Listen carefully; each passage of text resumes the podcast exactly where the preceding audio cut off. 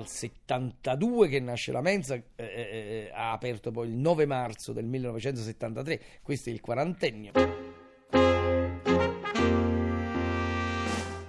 Abbiamo, diciamo così, fine degli anni 60, è indiscutibile che diciamo, c'era eh, così, eh, diciamo, anche una mh, povertà diffusa e eh, un diffuso malessere sociale, insomma il fenomeno della disoccupazione è antico nel tempo e come anche fenomeni diciamo così di eh, malavitosi eh, il contrabbando di sigarette era per esempio un uh, mestiere quasi unanimemente accettato perché era anche una forma di, cal- di, calmiere sociale in sostanza. Paragonata anche un po' alla città di oggi, era una città sicuramente meno violenta, più illegale ma meno violenta e criminale.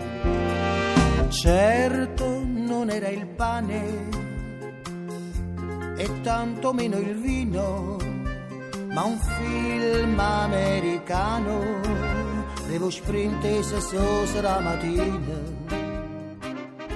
Questi quartieri popolari dove eh, in realtà c'è anche una, una, forma di comunicazione umana, di, di rapporto amicale abbastanza diffuso, quella che Tonino Drago chiamava all'epoca l'economia del vicolo e quindi l'idea della, della sussistenza, ma anche eh, mi fa piacere dire una forma di, di, solidarietà diffusa, questi bassi dove appunto una mamma pensava anche ai bambini di quella a fianco e via di seguito. Quartiere Montesanto eh, in realtà eh, diciamo così è, è, è, emblematico anche dal punto di vista architettonico, il quartiere è eh, diciamo un crocevia di, di, rispetto alla città perché c'è anche un flusso permanente no, di, di, gente che la attraversa per, per, la presenza della metropolitana tradizionale, della funicolare, della cumana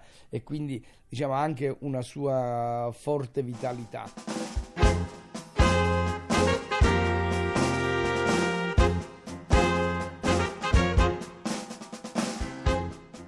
Nostra era uno sguardo del tempo di lotta continua importata diciamo così a Napoli da Cesare Moreno e, e, e dopo un, un, intervento consolidato molto forte prima eh, che io ho seguito nell'area di Bagnoli, quindi naturalmente il primo intervento era al porto delle fabbriche, all'Italsidere, ma lotta così si, si differenziava eh, dalle altre organizzazioni extraparlamentari anche per un'attenzione particolare al sottoproletariato, perché eh, eh, la nostra idea in qualche modo era che sicuramente, diciamo, eh, eh, adesso parliamo con le parole del tempo, no? perché sennò ci confondiamo, che la classe operaia diciamo, doveva dirigere tutto e che quindi era importante che ci fosse una guida eh, diciamo della classe operaia che prendesse la direzione del rinnovamento sociale eccetera. Ma noi guardavamo con uh, sospetto partito, eh, per esempio il Partito Comunista, che eh, eh, diciamo sdegnava totalmente il sottoproletariato, no? è l'antico tema di Labriola eh, che la plebe è solo plebe, non ci porterà da nessuna parte.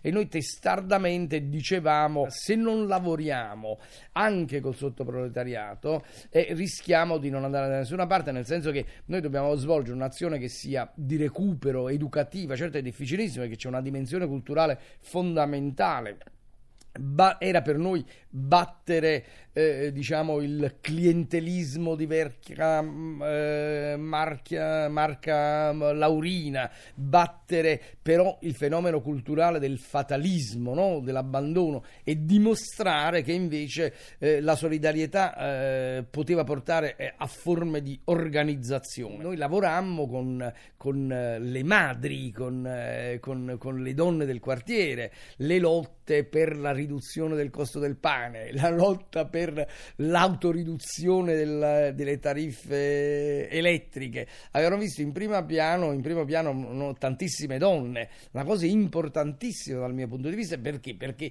tu immettevi degli elementi di coscienza che organizzati si poteva portare avanti. Questa era la mensa noi c'entrava in panza sconfiggere l'inedia, perfino l'ignoranza. Questa è la medicina, questa è la terapia, che vive manteneva in fantasia. Sono stati sempre un punto di riferimento fondamentale perché noi dicevamo allora anche per conquistare le famiglie e le madri partiamo dai bambini che, a cui è stata strappata la loro infanzia eh, quindi come soggetto eh, direi anche soggetto politico. Noi perché questi eh, bambini che sono all'Olivella dentro diciamo a Montesanto eh, devono manifestare la loro creatività per la capacità di fare un furto di aprire aprire una 500 con un apriscatole. No, diamogli anche la possibilità di fare, di fare effettivamente come gli altri colori, pittura, teatro, giornalismo. E da qui nasce l'idea della mensa come luogo per i bambini, prima di tutto, e poi per le loro eh, e anche per le mamme che, si sono, che sono venute dietro. Tanti ci hanno preso in giro tu tante cose, poi a distanza di, di anni si scopre che invece avevamo molta ragione. Uno perché mensa dei bambini proletari, bambini che quando avevano, sai, appunto questi tradizionali maccheroni al sugo, ma eh, poi c'era un primo, un secondo, era una frutta, insomma, quindi tavoli normali, e, e, perché la cucina bellissima con, con, queste grandi strutture d'acciaio eh, diciamo di livello professionale questi pentoloni enormi. E poi i tavoli che servivano nelle varie stanze poi venivano puliti e poi ci si lavorava anche sopra eccetera eccetera. Ma appunto devi vedere gli occhi di questi bambini quando c'erano appunto cose come il pollo che, che forse non vedevano mai quando c'erano almeno una volta sentivano queste cosce di pollo che facevano luccicare gli occhietti dei bambini. Si mescolano le due cose quindi il cibo come strumento anche di comunicazione e contemporaneamente il momento della mensa. No? Bambini abituati magari a non stare neanche mai seduti a tavola. No, e quindi appunto a salire sui tavoli, a, a fare, a buttarsi cucchiai. Cioè, quando tu arrivi in un percorso invece ad avere, diciamo che cominciano a stare seduti, che cominciano a dire che non c'è bisogno, non c'è paura che la roba finisce, che quindi devono andare da un altro tavolo e rubare, ma appunto fai sperimentare il tempo psicologico della pazienza e quindi dell'attesa e della condivisione e diciamo hai fatto hai lavorato molto in profondità.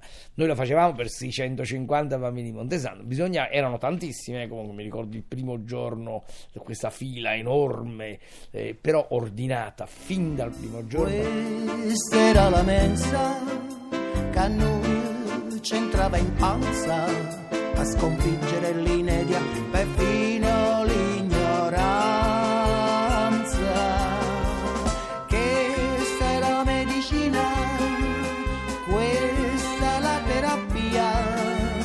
ci manteneva snelle in fantasia.